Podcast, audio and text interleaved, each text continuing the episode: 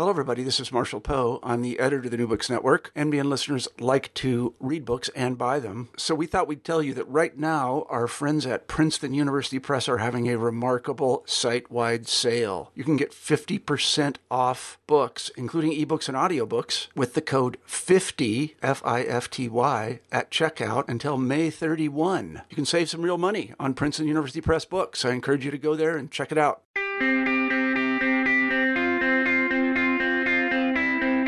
Hello, and welcome to another edition of New Books in Systems and Cybernetics. I'm your host, Tom Scholte from the University of British Columbia. On this episode, we'll be talking to Anthimos Alexandros Tsirigotis about his book Cybernetics, Warfare and Discourse The Cybernetization of Warfare in Britain, out from Springer in 2017. Given the significant efforts of the field's founder, Norbert Wiener, to distance cybernetics from military research and application, as well as the ethical stances of some of the field's later leading lights, such as Heinz von Förster, Humberto Maturana, Herbert Brün, Ranulph Glanville, and Larry Richards, it should not be surprising if some contemporary cyberneticians might find the particular combination of words in this book's title somewhat disconcerting. However, Far from producing a strictly first order technological study or strategic how to manual, Greek military officer Tsirigotis has carried out a decidedly second order examination of the subject that supplants the mainstream assumption of cyberspace as a set of technologies with a notion of cyberspace as a set of social practices produced and reproduced autopoietically through what he calls cyber discourse grounded in notions of emergence and complexity and employing digital tools of corpus linguistics on policy documents from over the past seven decades, Tsirigotis traces the transformation of such notions as security and threat in British military circles. The result is a conception of the state not as a particular bounded geographical region, but as a network of autopoietic social practices, and of a world in which such states do not seek to extinguish external threats through the deployment of hard military power, but rather seek to use their networks to adapt to the constant presence of threats in their environment. Along the way, Tsirigotis provides a striking example of what a truly second order social science, capable of engaging with all manner of social practices beyond the military sphere, might look like. Anthimos Tsirigotis, uh, welcome to New Books in Systems and Cybernetics. It's great to have you with us. Uh, hi, Tom. Thank you for uh, calling me. you bet. Um, so, the first thing we always do on new books in uh, systems and cybernetics as we do on uh, all the channels on the new books network is to have the author tell us a little bit about themselves your um, your academic background some of your tra- trajectory maybe where you're at now and um, how you became to be engaged with the field of cybernetics all right, Tom. Uh, so um, I have a, a rather uh, different uh, academic trajectory because um, I have finished uh, Air Force Academy, so I'm a military officer. Um, I have some uh, postgraduate studies, uh, my master degree, I mean, on international relations, and then my PhD at the University of Reading in the UK on politics and international relations. So um, my my PhD was on cyber warfare uh, my initial uh, research question was on uh, cyber warfare. Um, today uh, I don't uh, I don't have a, an academic uh, trajectory because since I have I finished my PhD, I still I'm still I still work for the military in Greece. but always trying to move into academia, maybe on uh, research project. Uh, so my uh, my theme was, as I've said, on cyber warfare and. When I was doing my research, so my initial thoughts were different, but uh, uh, at some point I came through cybernetics, which um, I found it a really uh, pertinent theory for my theme. Uh, and I used it uh, in order to give uh, some different um, uh, answers on uh, the main field why or if states can use cyber weapons to wage their wars. because um, there is and there is still is a, a debate on um, if these kind of weapons are potent enough if they can be used for waging wars without the need for the states to mobilize their traditional armies. I mean, uh, aircraft, uh, naval forces, or ground forces. Um, I, I, I thought that this was an, a rather unproductive way to to see the whole debate, and uh, with my book uh, and my PhD, I wanted to propose another way uh, to, to, to see to, to give to answer the, this uh, theme.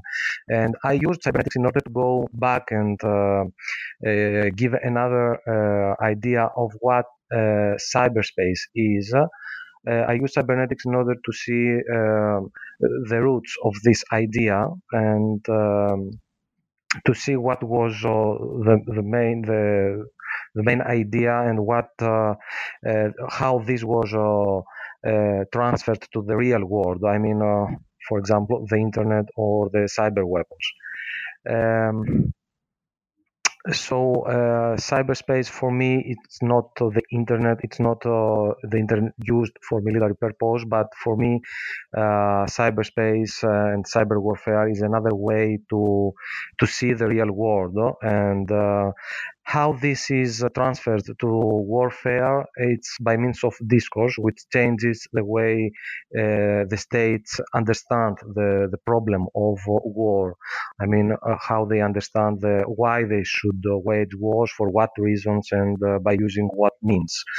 And um, cybernetics and the way cybernetics propose uh, the way we understand the real world uh, I, I, I, propose with my book that uh, this has changed the way uh, some states uh, my case study was uh, the united kingdom understand uh, and uh, wage their wars.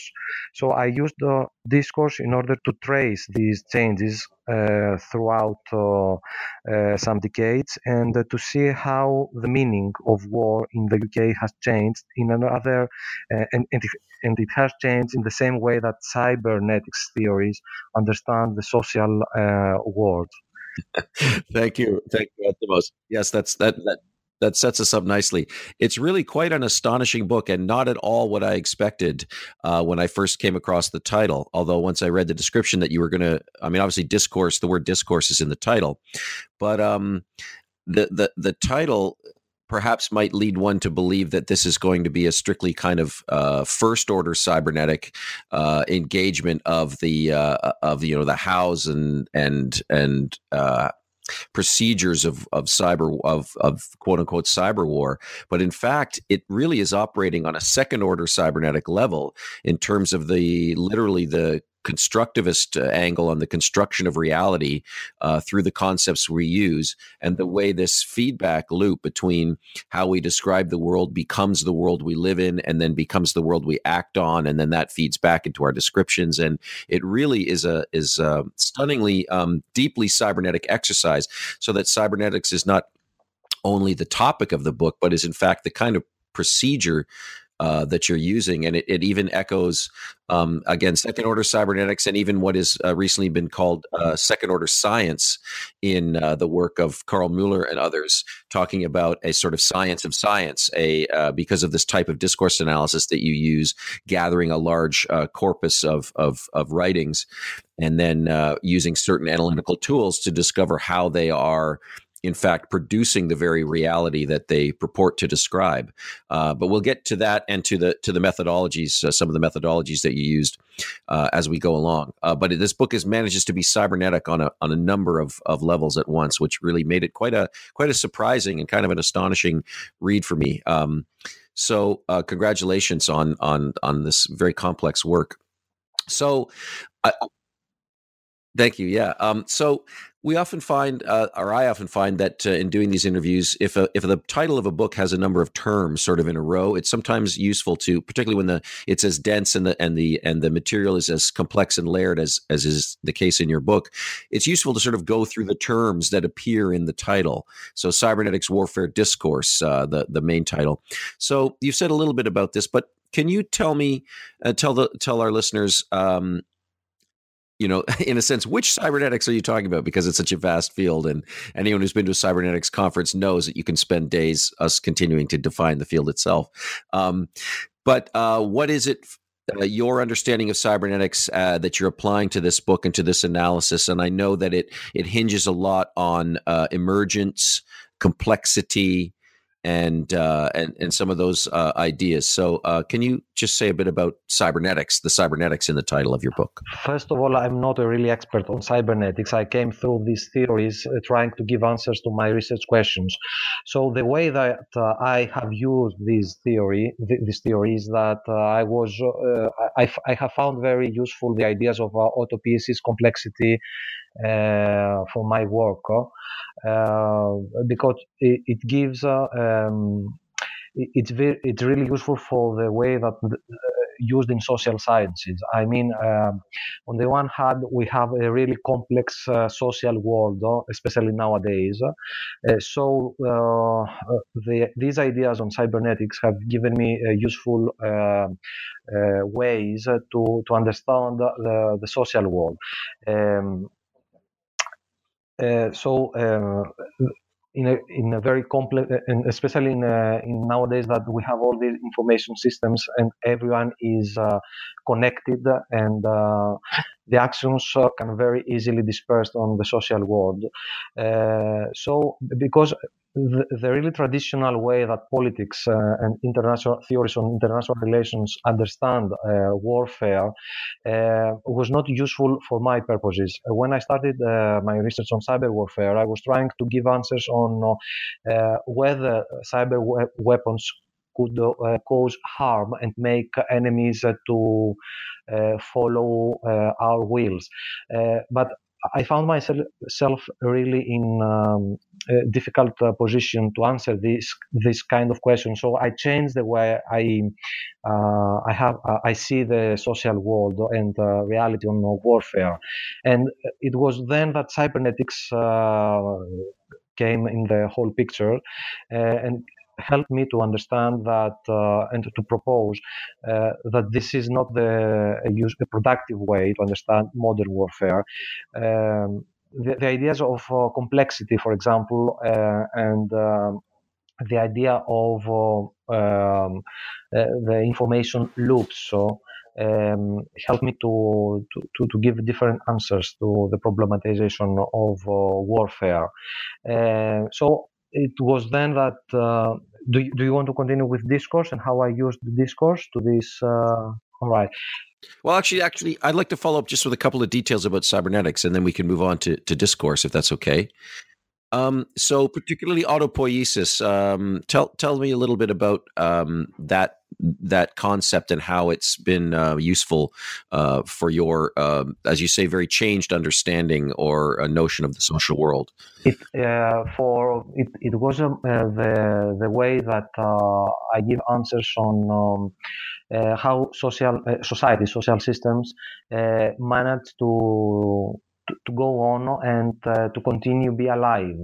Uh, I mean, how they, they give answers uh, to the way they understand their problems and the way they evolve through through time. Um, this um, um this uh, was uh, for societies and um, states uh, if they want to continue be alive they should find new ways to understand what happens around them. And for example i have found that the way for example they understand what threat is or how security is understood they have changed the way they see they understand all these ideas in order to continue be um, to to be alive. And this is the way that I transfer the idea of autopoiesis uh, to my work for the social systems. So yeah, the the the uh, the literally, of course, the literal meaning of the word of self self creating that this that the uh, the society continues to reproduce itself through its own communications. If you're looking at it from the perspective of Niklas Luhmann, or uh, it just that it can it creates itself through its own elements, and that uh, it needs to continue to do that to maintain its existence. Is that is that fair? Yeah, Yeah, and in order to do this, they have to reconceptualize continuously what happens around them. I mean, the real world.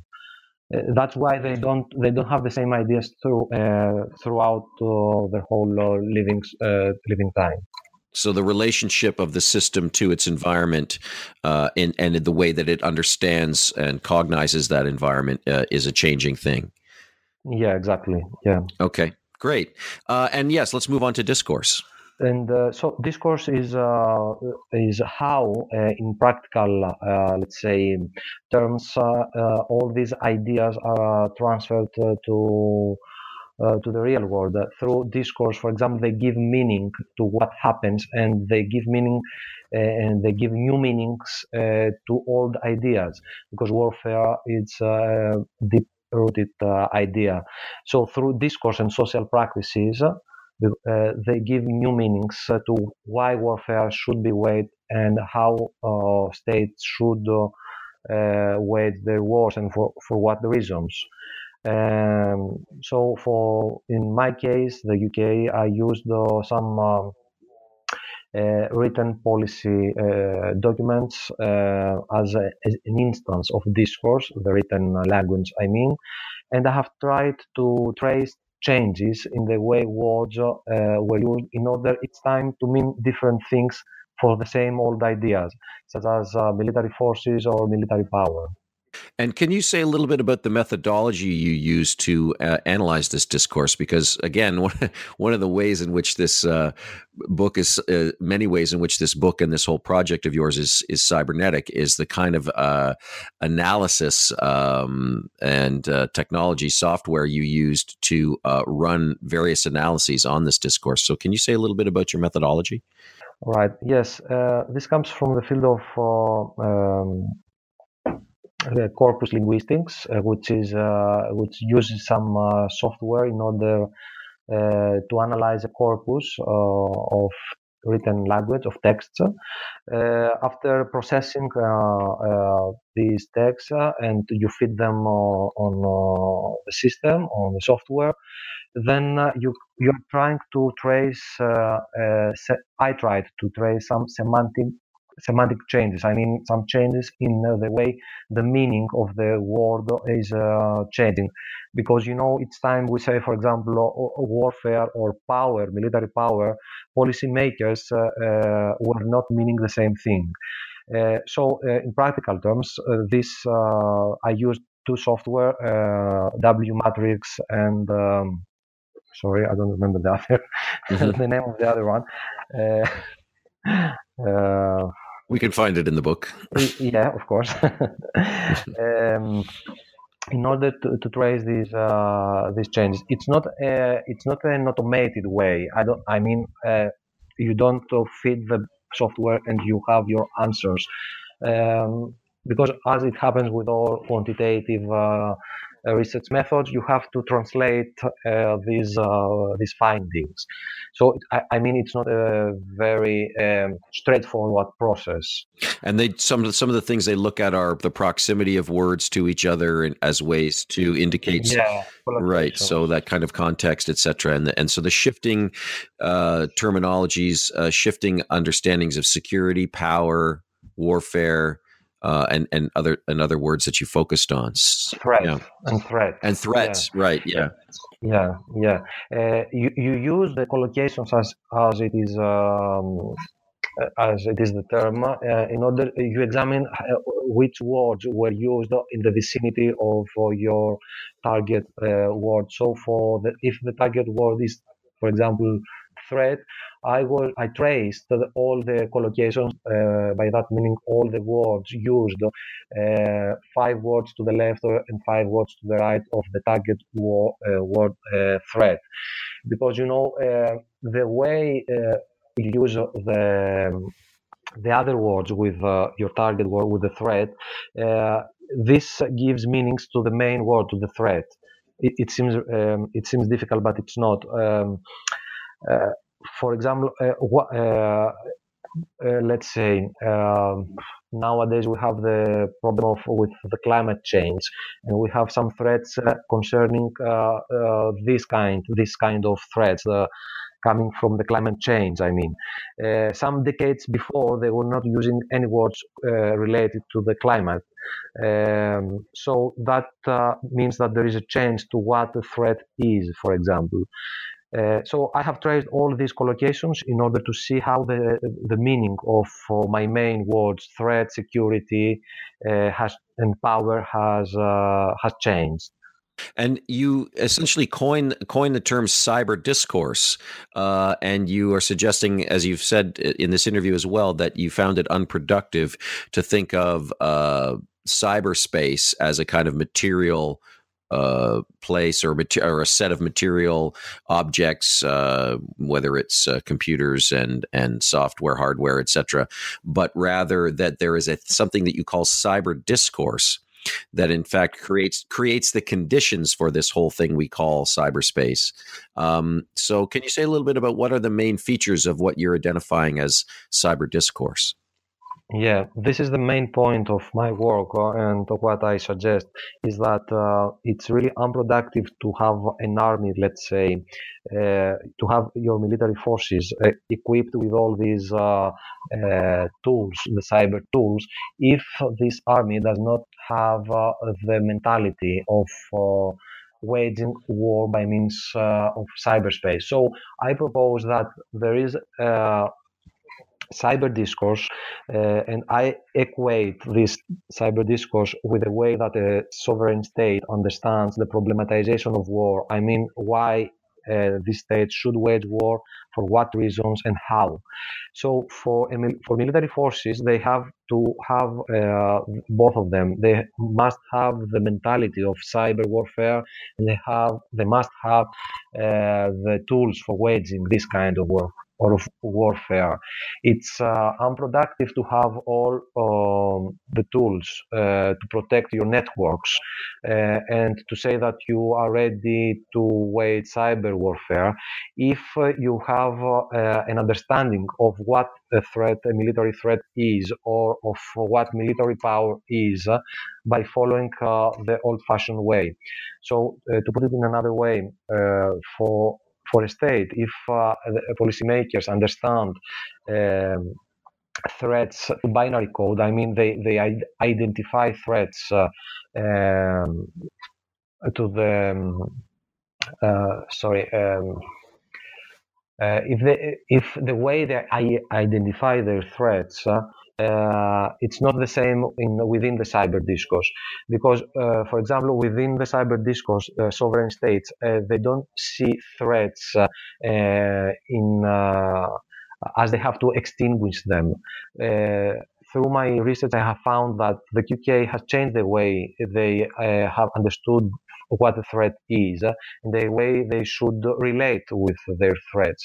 So nowadays the, the states that have the cyber discourse and they follow the cyber discourse, they see threats as uh, a new way to relate with them in order to impose their will. They don't have, they don't consider that they have to extinguish them. They they find uh, new ways and other ways uh, in order to relate with them and to make them change the way uh, that uh, uh, see their own states. Uh, so this is another way that they use their military power, not in order to extinguish what threatens their nations, but uh, uh, as a way to impose their will. Um, and this is a huge change uh, in in terms of uh, uh, meaning, in terms of how they understand and what meaning they give to their threats and to how they should use their military forces. I, I know that maybe this seems this sounds a little bit uh, uh, strange uh, uh because still these days we still have uh, wars in the traditional meaning.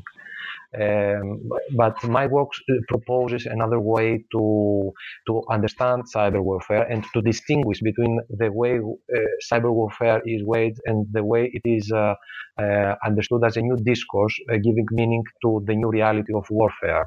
Which seems to spring, of course, from a, a, the uh, coming out of the cyber discourse, a new conception of of of the living, in a sense. Um, that uh, you know, uh, be, if you're going to go back to notions of autopoiesis, uh, you know, that obviously come from Maturana and Varela.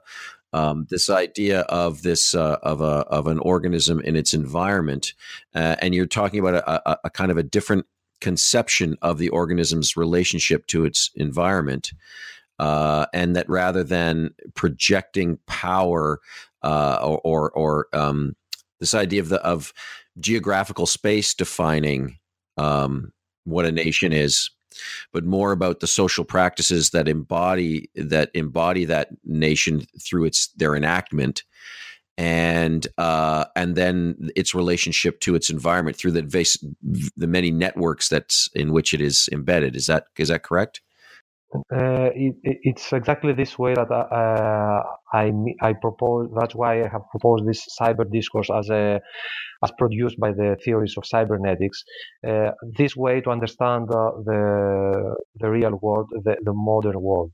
Great. So, um, so we obviously have all these tools though that are known in the popular discourse as you know this sort of you know that the prefix cyber becomes you know dis- detached from its initial uh, meaning in the word kybernetes of steersman and uh, becomes just associated with computers etc so cyber discourse um, i'm sensing then eventually does give birth to a kind of thinking that enables the development of certain types of technology. And of course, the early cybernetics were involved in the development of technologies. Second order cybernetics gets more into the ideas, more self-reflexive ideas of cognition, etc. And you're using those those ideas, it seems to me. But also that um, so my question is it's one of these chicken or the egg kinds of questions, because of course in cybernetics it's all about these loops and these cycles.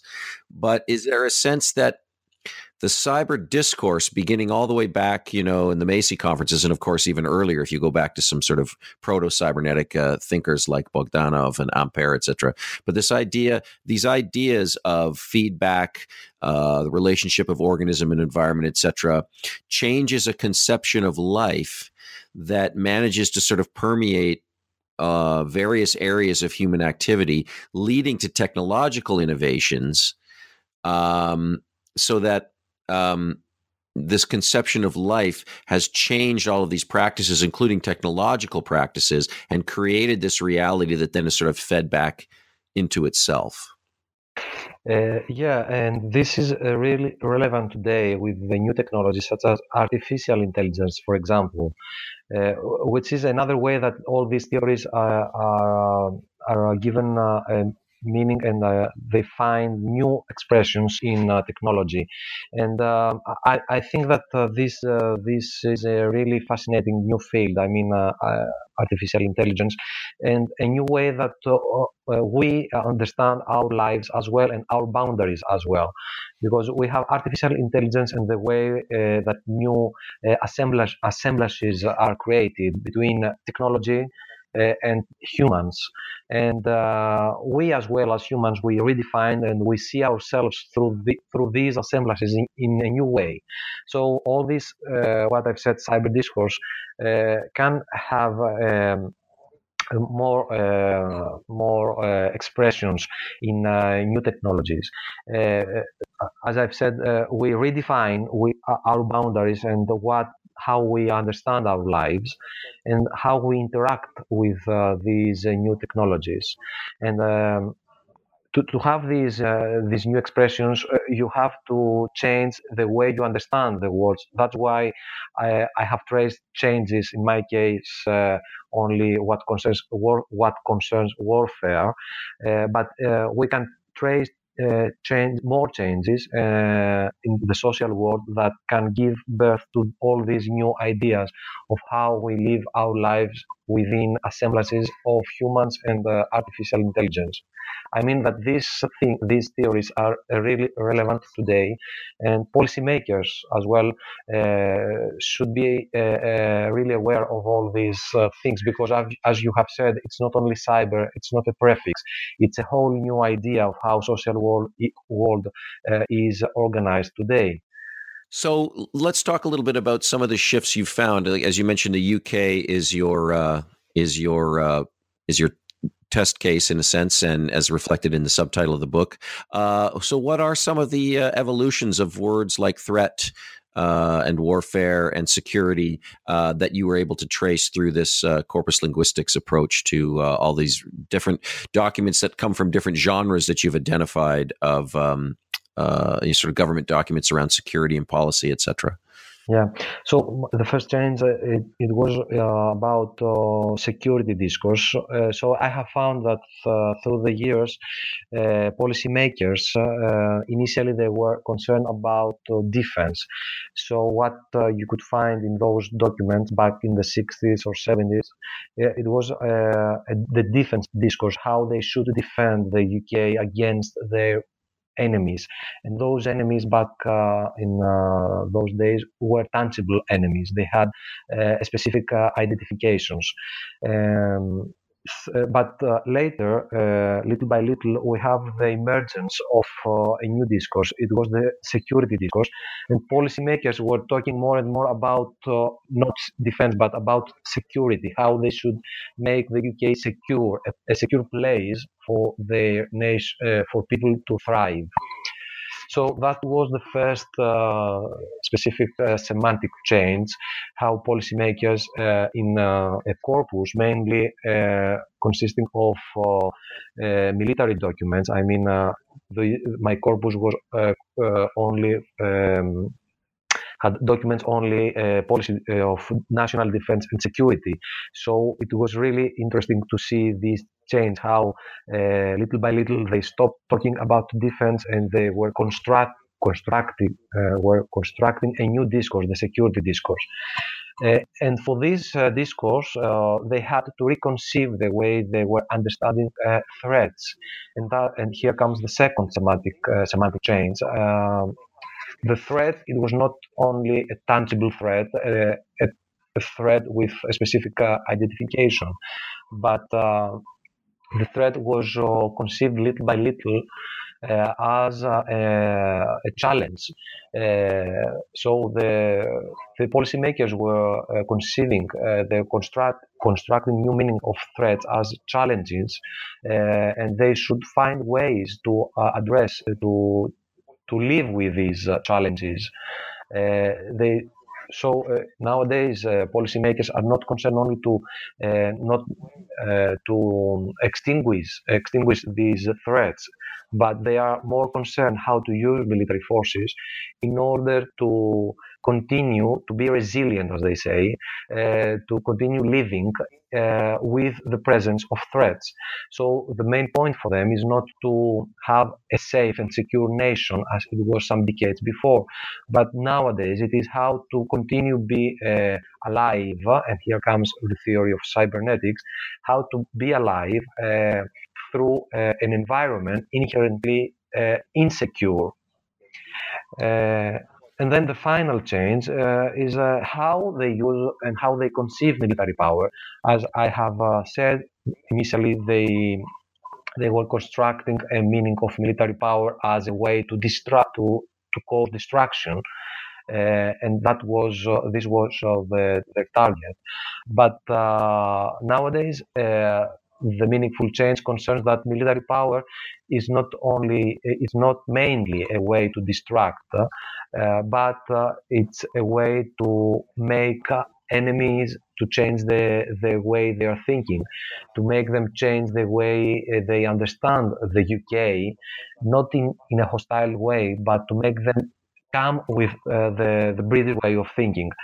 Um, so these were the changes that have I have traced through my corpus, and uh, they were uh, they can be seen in uh, in uh, the genre of uh, how policymakers come together in order to write the new policy document. And you've also talked about how uh, individual citizens of the UK and other states that might be operating within this cyber discourse that you talk about have a different role to play or are conceived of differently uh, in this new relationship you're describing, which is about uh, adapting in such a way that one can live with threats within the environment, as opposed to this idea of of extinguishing threats. Uh, and but it, it changes the um, the role of citizens as agents of the state, for uh, to use that term. Can you say a little bit about that? Yeah, this is very interesting. Um, so uh, some decades before, initially, for in my corpus, I uh, the uh, the citizens, uh, the British citizens, were not considered uh, as agents, as uh, they were not considered as a way to keep the nation safe. little by little, this has changed, and um, they are nowadays they are considered as critical loops for the security chain. Um, they are, or to, to, put it differently, they are considered uh, co-responsible with the nation, with policymakers, with the government, co-responsible for keeping their nation safe. Uh, and this can be this can be seen with uh, the, uh, with the case of any incident uh, in cyberspace. Uh, so we are we are asked to to have to keep ourselves safe by ourselves within the cyberspace. So uh, we have all these uh, centers that uh, inform us about the dangers and what how we should keep ourselves safe. So you see that they consider us as agents of actions in this uh, uh, governmental effort to keep the nation safe. And this can be seen not only in the case of uh, uh, the practice, the social practice of uh, policy of writing policies concerning warfare and security, but also citizens nowadays are considered co-responsible for a series of other things, for keeping themselves, for example. Uh, sorry, uh, healthy. Uh, for many um, companies, security companies, uh, life companies, they are asking some categories of some groups of people to to be to to keep them to have to have a healthy way of living in order to offer them some um, some uh, kind of protection uh, security uh, life i mean some contracts life contracts uh, so this is an idea that uh, gives expression that uh, finds expressions to other social practice practices as well, and not only uh, within the practice of social security. Uh, sorry, of, of defense and national security. Yes, and you, and you talk about just the you know if we're talking this cyber discourse about the identity of a system and the nation as a kind of social system with it, with an identity, it seems that uh, and and I, I, picked this up I believe in the book that it's not even just the um, practices that are uh, can be directly traced to notions of security, but the the various social practices, particularly a country like uh, Great Britain. I mean, there are particular social practices that uh, those of us outside of Britain would consider to be quintessentially British, yeah. for instance.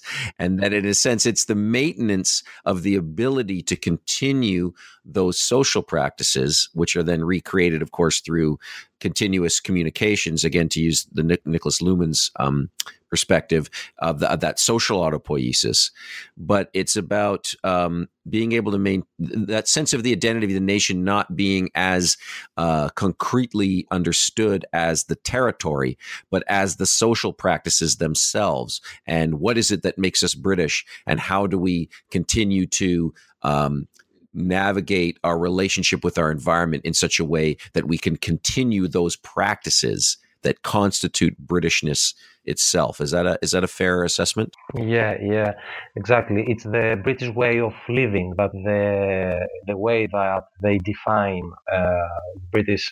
Uh, their territory, as you said, uh, not only related to a specific space, but to a specific way of understanding uh, uh, the real world.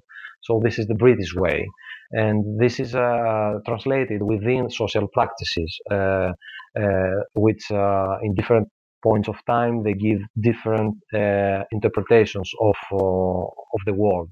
You also mentioned that the decline of Britain's place on the world stage as a world power following the Second World War and uh, renegotiating, in a sense, what the word great means in the term Great Britain, not just great as in large, but, you know, what does, what is, wherein lies the greatness of Britain, so to speak, um, and that those renegotiations have played a role also in this um, reassessment of um, security and um, what the priorities and procedures of the British military would be. Can you say a little bit about that? Yeah, um, here comes the the, the debate about. Uh, which uh, um, what has the primary role? I mean, discourse or uh, actual uh, practices, uh, the the real uh, acts, the real uh, facts of life. I mean, I tried not to, to, I tried to be realistic, let's say, and not to give a to give a, room to give space to the idea that says that it's not only discourse, it's not only cyber discourse that changed, that, that it has changed the way the UK, for example, uh, now understands the world, but it was a, a, whole, a whole series of actual uh, things, of actual facts that have changed uh, the world. Uh, so yes, of course, it was uh, the, the, end of the Cold War, uh, a, major historical uh, fact. Uh, it, it, it's not only that maybe uh, has made policymakers to, to, to see the world in a different way. So I mean, I tried to hear the criticism uh, and the feedback that I've got uh, on my work because uh, each time I have presented uh, my theory, my work, my project in my department, uh, which is really uh, hardly realistic, it was uh, of realism. Uh, I had this criticism that okay, it's discourse the way we you explain the, how policymakers give meaning to the world, but here we have some actual facts. Um, but as I mentioned uh, in my in my work, even uh, the, this there is not this uh, and here comes critical realism but it's uh, it's not only uh, but uh, the facts these facts are given meaning uh, through through social practices and discourse. Um, it, it's really difficult to to find the happy medium between discourse and actual fact realism but I tried to to give voice to this uh, kind of criticism on my my work, and uh, of course I say that yes, it was some major historical uh, facts that have placed uh, some role uh, to the emergence of cyber discourse. But on the other hand, on the other hand. Um, it was not uh, these these historical facts have um, uh, have been made not uh, out of the blue. It was also a series of other social practices that uh, help them uh, to happen. Right. I'm glad you got a chance to mention critical realism as well, because that that obviously um, plays a role as a kind of mediating force between the sort of constructivist view you're looking at and a more realist uh, historical approach, perhaps. And of course, we've been able to cover some things about critical realism on this podcast, an interview with John Mingers uh, that I encourage um, our listeners to to find in the archive if they have, uh, haven't had a chance to hear it. yeah, yeah, yeah. Really Mingers is a very yeah yeah very important thinker in that in that realm. Um, so you've mentioned um, being uh, in in your department and being a, a, military officer and not primarily an academic, who uh, started with a set of questions, and then in the discovery of cybernetics and cyber discourse, uh, it changed your uh, perspective and changed even your questions, and introduced this sort of streak of um, constructivism into your thinking that perhaps if i'm hearing you correctly um, sets you slightly at odds with some of the some of the colleagues in in the uh, in in the domains in which you you usually work. So can you say a word about if and how um, this your own personal cybernetization, if I can call it that, uh, has changed your perspective and your own relationship to your own career as a military officer and to, um, yeah, your own um, world uh, world in which you uh, operate uh, as an agent? All right, very very interesting question. My own cybernization. Okay, uh, so I think that uh, uh, with these theories, um, I have found. Um, my own expression, but they have not changed the way I, me as a person, I see the world. Uh, let's let's put it in another way. I've always uh, been thinking in uh, a cyber way, but uh, I didn't know that. I mean that uh, I tried to answer my initial research questions in a realistic uh, uh, way of working, but as a person, I've always been a person of critical rea- realism, and uh, I was trying to, to say that uh, it's the way we see the world, the way that we give answers to the world. Uh, so, with cybernetics theories, this gave me a useful tool to express myself. Uh, it has not changed me as a person uh, or as a military officer, uh, but it's it was a really useful theory for me to say yes, that's the way I'm thinking, and to express myself in practical terms, in, in, practical terms, in my work, it's very difficult to apply this because I don't have uh, the power to do it. Uh, but uh, in the future, if I try to, if I manage to move into academia, I think this is the way that I would like to follow and to understand as I've already said, phenomena such as uh, uh, assemblages created by humans and artificial intelligence. Well, it'll certainly be interesting to watch uh, as you move through your continuing your professional trajectory and to see if, uh, as these ideas um, perhaps proliferate and infiltrate other um, areas of, of discourse, uh, what impacts um, they might have. Uh, one of the, the things that this book does, I think, that is really useful is um, and and is offers promise to the entire field of cybernetics and systems is uh, demonstrating a kind of second order scientific method through which um, uh, various areas of social practice might be examined through uh, this lens of cyber discourse. And the book kind of ends with suggesting that you know military apl- uh, is one field of application that might be uh, analyzed, but that uh, perhaps there are others. Um, can you say a little bit about what you th- hope or think maybe the future of this type of analysis might be within uh, the wider field of social sciences? Yeah, uh, I really think that uh, this is uh, a, a, really promising um, research tool for social scientists.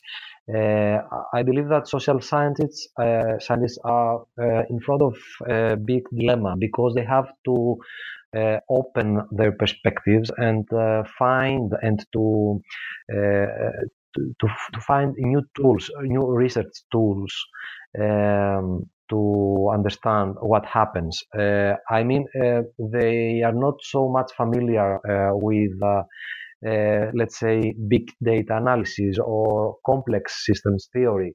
Uh, I find these uh, areas of knowledge really useful, useful um, for social sciences.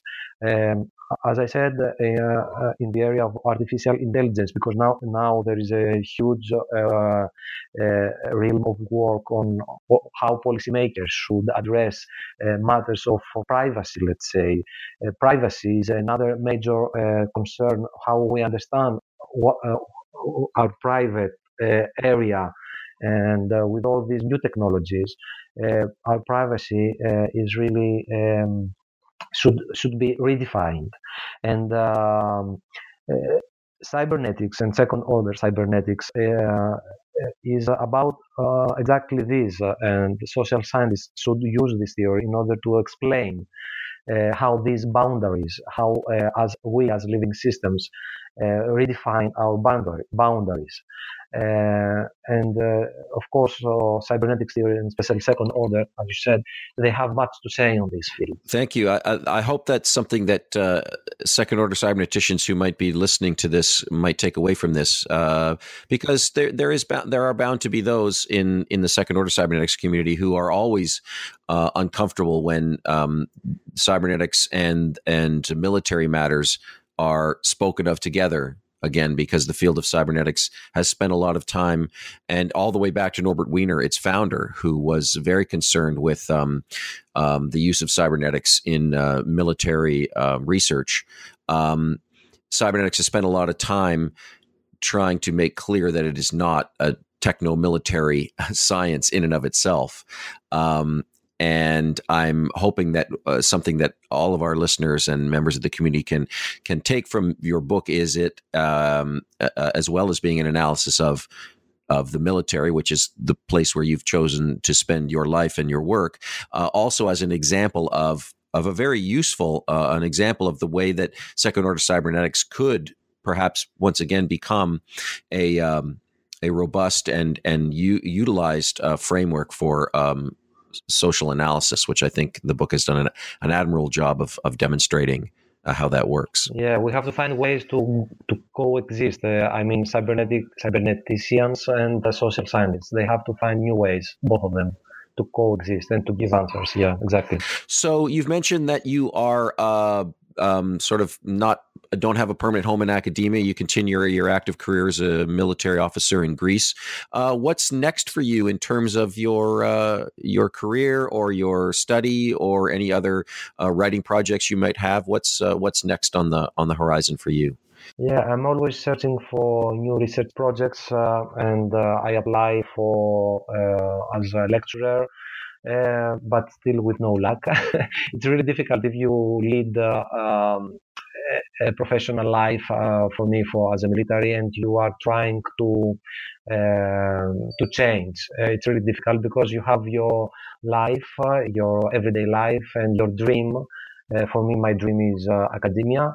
So i'm trying to find my my way between my dream and my reality Well, we certainly wish you uh, the best of luck with that, and I'm going to be fascinated to keep an eye on uh, where you where you travel and what other writing you may uh, produce uh, down the road as you as you take these new insights you've had about uh, again from this very second order cybernetic perspective, these new reflections that you have. You say they've they've helped you find a voice for some intuitions that you've always had, but of course in true cybernetic fashion, these your these new descriptions of the world and your world that you're making will feed back into uh, the world that you see and that you continue to act upon. So uh, we wish you uh, the best of luck and hope that uh, we have a chance to talk to you about some future work again down the road. Thank you so much. Yeah, thank you so much for spending the time with us. You've been very generous with your time. Thank you. Uh, we've been talking to. Yeah, you're very welcome. We've been talking to Anthimos Tsirigotis about his book Cybernetics, Warfare, and Discourse. Thank you very much for joining us.